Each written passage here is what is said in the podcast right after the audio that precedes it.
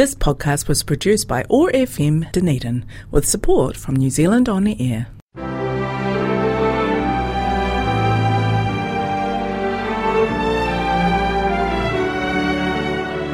Hello and welcome to Heritage Matters, a program brought to you by the Southern Heritage Trust and sponsored by Ryman Healthcare. I'm Dougal Stevenson. In this program, on her way to Christchurch in 1850, Charlotte Godley wrote to her mother of her short but enlightening stay in Dunedin, and Barraclough reads extracts. Richard Stedman tells the story of a strong bullock accustomed to harness and his momentous ascent of the then slippery and steep Bell Hill. A remarkable Dunedin benefactor whose imposing legacy, Ulverston, delights locals and visitors alike, had a great love for tramping and mountaineering. Judy Southworth talks of Dorothy Theomin and reads from one of the many evocative letters Dorothy wrote of her mountain crossings. And Gregor Campbell has more from Alf Hanlon's memoir.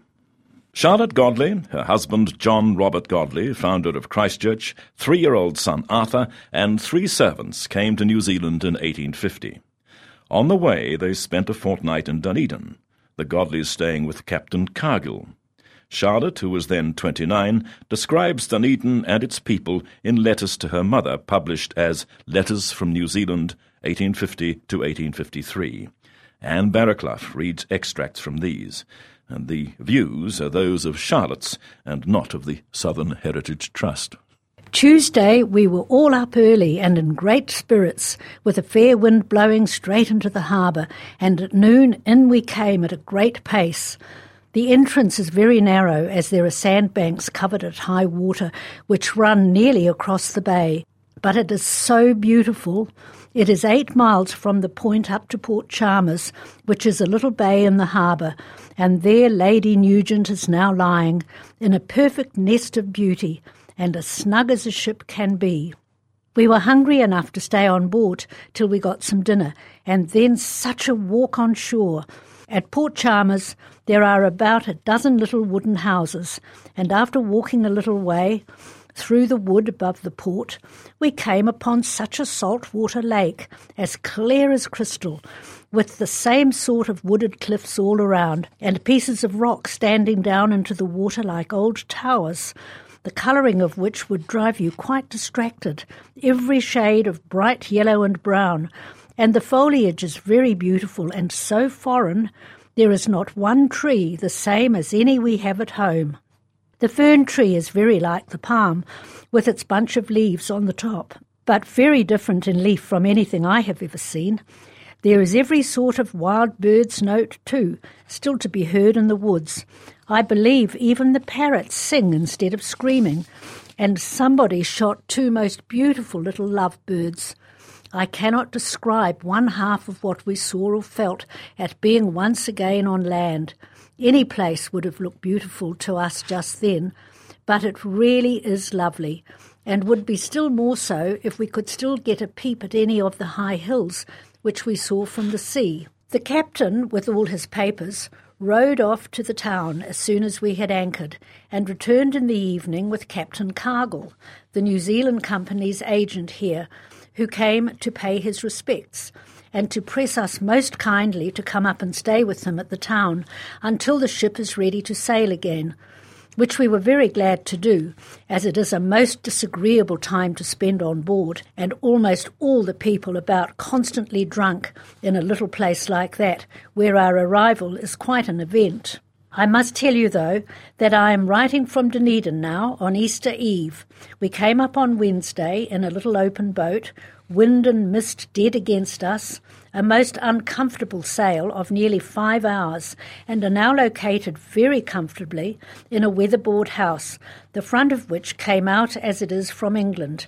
It consists of six rooms, three bedrooms, a pantry, a kitchen, and sitting room, in which I am now writing, and it is a very comfortable abode for anywhere. It is weatherboard all round, but coated with single brick at the windy end and rough cast, and the inside is lined, or as we should say, panelled, only roughly done, but with a pretty coloured wood, something like very dark box, which takes a very good polish, if anyone had time to rub it at all. Quite an old fashioned fireplace, with dogs for burning wood, but there is coal eight miles off when they have time to fetch it, a grand pianoforte, a brass inlaid clock, red twill curtains, and at least a dozen pictures in large gilt frames. Captain and Mrs. Cargill landed here with the first settlers just two years ago and lived at first under canvas on the beach, under heavy rain for three weeks with two sons and three daughters, and very rough work it must have been. But he is an old soldier and used to such things. Mrs. Cargill has been, as she says, in the army all her life, and a very pretty woman, very good natured, and just what I fancy the general style of army lady. It seems so curious to me to come across such a different set of people from those I have been used to. Captain Cargill is a funny looking little old man with a very large head covered with thick upright white hair that has been red, which also forms a white frill under his chin. He is Presbyterian, the Free Kirk, and talks broad Scotch, and he is exactly like some of the old Covenanter fathers in families in Walter Scott's novels. I should think them a very nice family, but it seems strange to be with people who do not even know when Easter Sunday is. Though Mrs. Cargill calls herself Episcopalian, all the others are Free Kirk. The situation of the town is, of course, very fine at the head of the harbour, which opens out wider, but it looks rather bare and new. The clearings leave stumps and bare burnt branches, but it will look very different when good grass, etc., has time to grow. And the walks all about are most beautiful. There are perhaps 120 houses in the town, mostly of weatherboard, a little kirk, two butchers, three bakers, and other shops in proportion. I must say, it is most wonderful to see the progress made in two years. Out of the houses come such smart ladies and gentlemen, what with lawyers and doctors and surveyors, and go to meeting clothes on other classes. There are heaps of them. Indeed, the black spot in Dunedin to me is the state of society there. There is a Scotch and an English party, and half of them will not visit the other half or approve of anything that is done. I believe it is so more or less in all small communities, and here Scotch and English, of course, makes a capital ground of offence. The whole place is at sixes and sevens. There are already a great number of people settled outside the town, up every little valley and along the beach too, and all well off. The poorest people have fresh meat at least once a day, but still there are plenty of grumblers. Altogether, it is much what I expected to find, except that I thought in a colony people would have been more friendly and fond of each other and less upon form. There is as much etiquette about visiting and so on at Dunedin as I ever saw anywhere at home, and the shopkeepers, etc., all dress most expensively.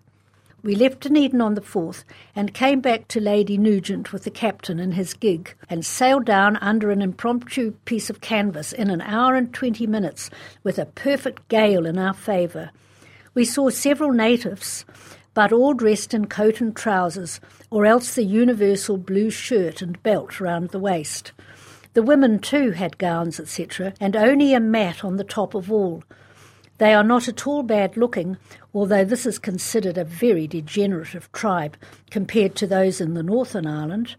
There are only about 160 in the settlement, and the chief is a wretched creature, generally quite drunk. The native village is down near the mouth of the harbour, and only the gentlemen were able to go and see it. But old Tairoa, the chief, heard very soon, long before their visit, that my husband, the captain of Port Cooper, as he called him, was in the town. So up he came to call upon him, in his state dress, white trousers, black swallow-tailed coat, striped black silk waistcoat and neckcloth, and white shirt and gloves with a stick. They say he has often eaten people, but that was long ago. He made his purpose very plain when he got to my husband. I come to you, and shook hands with us all around. Some of the natives are very well behaved and work very well when they are looked after, but they only get three shillings a day. White people actually get four shillings a day. The day after we got back from the ship, we devoted to paying a visit to the section which Mr. Robeson has bought. He was one of our fellow passengers who is going to stay here. We came upon a little clearing, as it is called, which, with a house upon it, is a perfect paradise.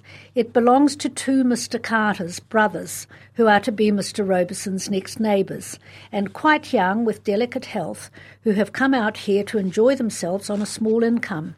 The house is built of fern tree split, which last very long here, and look something like rough bits of Scotch fir with the bark on, only much better, and are then plastered inside and papered.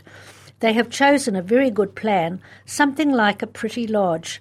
There is a very nice sitting room with a bow window and such a view all over the harbour at the prettiest part, and one bedroom with another bow, a small kitchen at the back, and a large porch, which makes a sort of hall, and a loft overhead, and that is all the house. They seem very nice people, with all sorts of books about and some pictures, and great regard to taste and neatness throughout. All the woodwork is very nicely done in white pine and dark red ditto, which is a very handsome wood and takes a very good polish.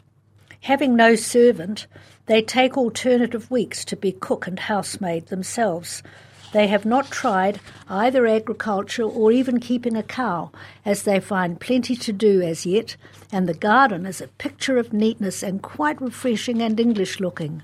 There was not one so well kept up in the town. We then went on to a cottage which Mr. Robeson has engaged a room in till his house is up, and my husband shot a pigeon, one of those beautiful wild ones which we instantly cooked and ate, with potatoes and cabbages, which are both super excellent here. The owner of the cottage came out from Dalkeith 18 months ago with a wife and two children and landed with 30 shillings sixpence in his pocket. He has now this comfortable cottage, a garden with plenty of potatoes in, and has more than a hundred pounds owing to him for work done in the colony. Port Chalmers is certainly a beautiful place, but I cannot admire its inhabitants. They are a very drunken set. We sailed out on the 8th, having been anchored a fortnight, all but a day, and had a most lovely day for our start. In 1853, the family, now including daughter Rose, returned to England, where three more daughters were born. Charlotte died in January 1907, aged 85. I am Anne Barraclough, reporting for Heritage Matters. They carved the landscape with pick and shovel, gained land from the sea, garnished it with their blood, sweat, and toil, raised their families, and called their place Dunedin. But few today appreciate how heavy the labour that created a legacy. Modernists call this place Dunners, they pipe of bushwalks and cycleways, but overlook the endurance of those pioneers who built a stone city. Among the dauntless was Bob the Bullock, who drew the first wheeled vehicle along the route we now call Princes and George Streets. Richard Stedman tells the story. When the first settlers arrived in March 1848, Dunedin was an isolated outpost with a few simple cottages. The site was dominated by a long range of hills running north and south, known as the Kaikorai Ridge, with spurs running down to the tidal flats. One of these ran toward the harbour, ending in a high hill which projected to the shoreline and cut the settlement in half. Early surveyors designated this as Church Hill, but a time bell, later located there, gave its name to Bell Hill. Movement from south to north involved a trek by foot over a very steep slope or around its base beside the water. Neither of these options was suitable for wheeled traffic, and because of this, the township developed in the area now called the Exchange. Princes Street halted abruptly near Dowling Street as the flank of the hill steepened. From there, it was distinguished by a survey line on each side and stumps of trees here and there, and for a time, a sledge drawn by a pair of bullocks became the not infrequent sight on the hill. In his book, Fifty Years Syne, a Jubilee memorial of the Presbyterian Church of Otago 1848 1898, The Reverend James Chisholm records the first use of a wheeled vehicle to traverse Dunedin from the Exchange to North East Valley in 1850. He writes, A cart had been bought by one of the Philip Laing passengers, but remained in dead stock for about three years. It could neither be used nor sold. At last, mine host of the Royal Hotel made an offer for the cart and got it at his own price. He had a somewhat doughty customer in the northeast valley who was in possession of a strong bullock and accustomed to the harness, called Bob. Ere long he became the owner of the bullock as well as the cart. A day was fixed for inaugurating wheeled traffic to Princes Street. It was a great event. People came from all parts of the town, and many were the speculations as to the capabilities of the bullock. He started with utmost ease as to the manner born. But Bell Hill, that steep, slippery ascent in the line of the street, he would never get up there. Half a dozen men followed the cart ready to put their shoulders to the wheel, but their help was unneeded. The slow footed animal moved patiently up. A ringing cheer greeted him when he got to the top of the hill and began to descend to the northern slope. He managed to take the empty dray over and now the question was would he be able or willing to bring a load back again? People were restless. Speculation was rife. The suspension became great as the slow hours passed by. At length, all doubt was allayed when the bullock came into view over the crest of the hill about five o'clock in the evening with half a cord of firewood brought all the way from the valley. By the time the hotel was reached, a large crowd had gathered, and there was much rejoicing over the beginning of wheeled traffic in Dunedin, and Bob's achievement became history. Reverend Chisholm gives us an insight into the difficulties faced by the fledgling community. Eight years later, in 1858, the Dunedin Town Board arranged for a 20 foot wide cutting to be made through the hill, and although this made movement from one part of the town to the other possible, it became notorious for its deep mud and its hazards for pedestrians. During the 1860s, Bell Hill was lowered, and today its height can be estimated by looking at First Church and Burns Hall. Viewed from the bottom of Burlington Street, the hill was as high as the top of the roof of Burns Hall and half the height of the roof on the nave of the church itself. It ran out from the area of City Rise into the harbour before ending abruptly at the water's edge near the Leviathan Corner. The cliffs behind First Church rise to about half the original height of the hill. To gauge the magnitude of the undertaking which carved the hills and created the flat, the top of the Dowling Street steps gives us a good vantage point above the roofs of the shops to contemplate the scale of the work, estimate the depth of the cutting that became Princes Street, and imagine Bob the Bullock as he introduced wheeled traffic to Dunedin. Note also the depth of the Dowling Street cutting toward the junction with the Rattray Street cutting. Richard Stedman for Heritage Matters. Mention the name Theomin in Dunedin, and people automatically think of Ulverston, the grand home the family left to the city. Less well known is the achievement of daughter Dorothy Theomin, who was one of New Zealand's pioneering female mountain climbers. This report from Judy Southworth. Dunedin has good reason to be most grateful to the Theomin family, and in particular, daughter Dorothy. The family home she willed to the city on her death has proved to be a very popular city attraction.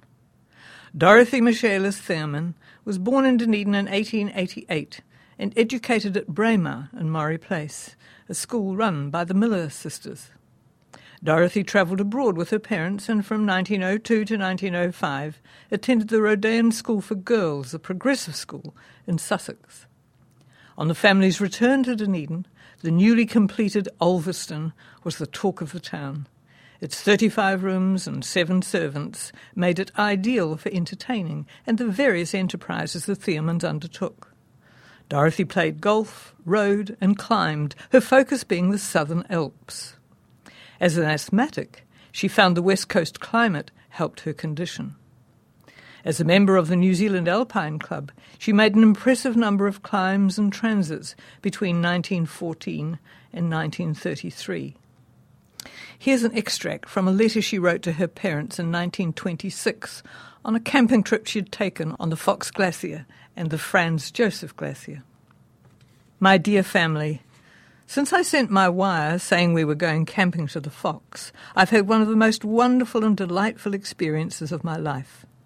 Alex and young David Graham, his nephew, took me for a five day trip starting from here to Weheka by motor, in itself a sufficiently thrilling experience, and ending up by going to the head of the Fox and crossing a path to the Franz Josef. We left here last Thursday and camped one and a half miles up the Fox. The men carried a tent and fly, three blankets, and masses of food. To give you an indication of how much, the bread supply was three and a half whole loaves, eighteen eggs, two and a half pounds of prunes, tea unlimited, and sugar, which towards the end got rather scarce. Our first camp was on the moraine of a glacier. A roaring fire just below the camp kept us out of bed until 10 o'clock on a beautiful moonlit night. Next day we went on a high camp at about 4,500 feet on Chancellor Ridge, a divine place well worth the struggle up steep creek bed and scrub.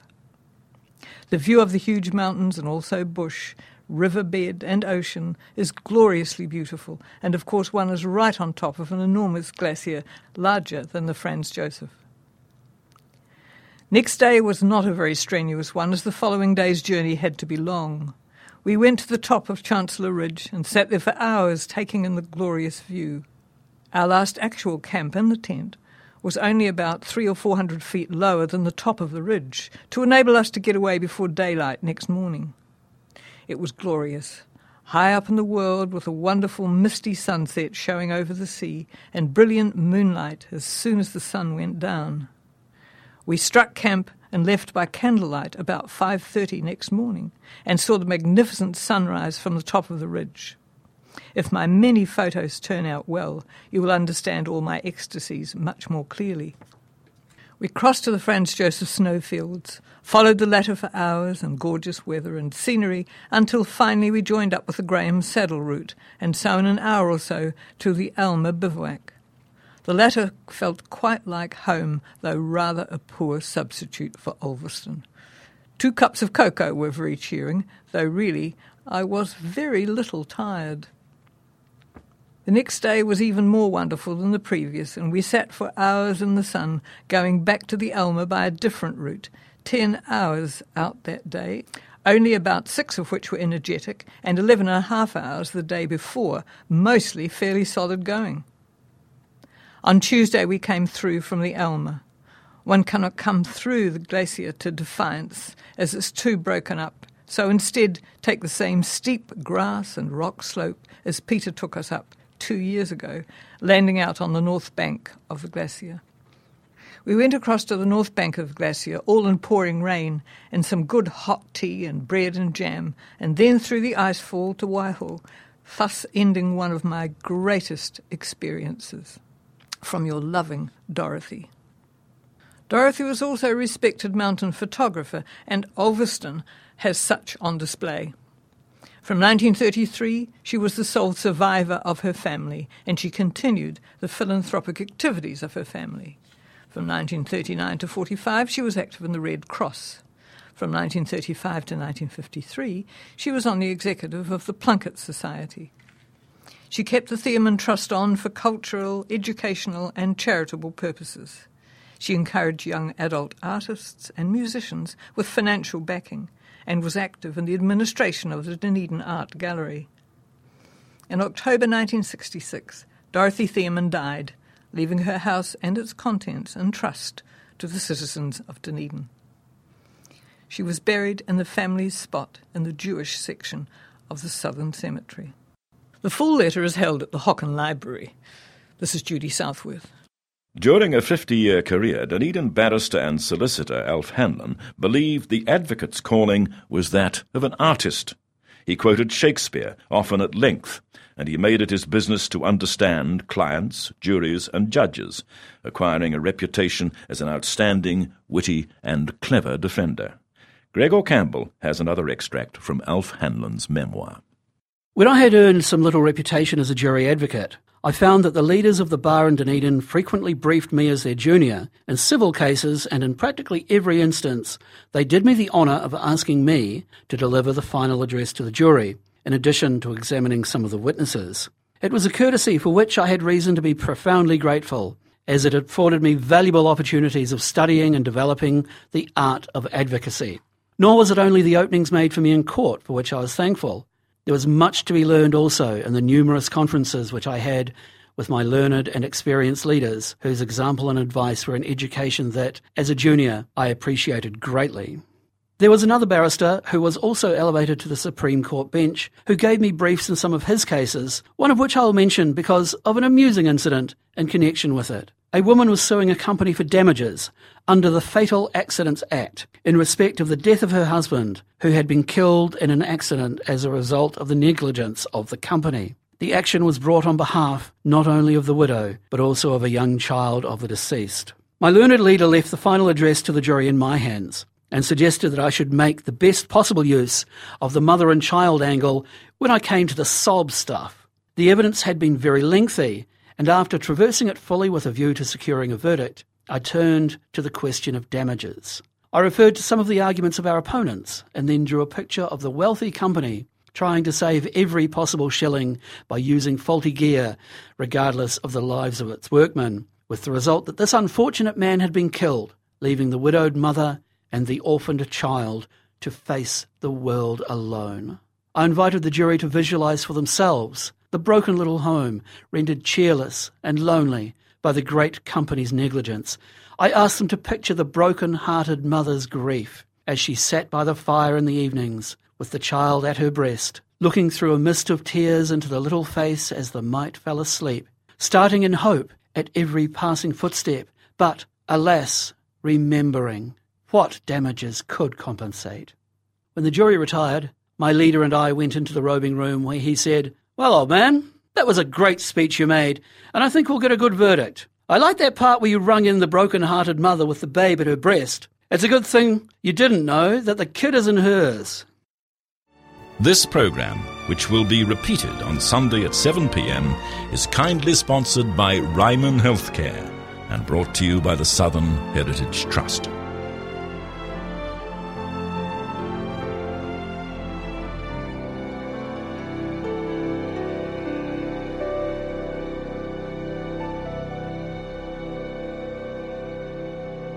Ryman Healthcare prides itself on offering some of the most resident friendly terms in New Zealand. Ryman Healthcare's Frances Hodgkins and Yvette Williams retirement villages in Dunedin offer the very best of retirement living and care. For more information and to discuss your retirement living options, please phone Kate on 455 7936. Ryman Healthcare supporting Southern Heritage Trust and the Heritage Matters program. This podcast was produced by OAR FM Dunedin with support from New Zealand On the Air.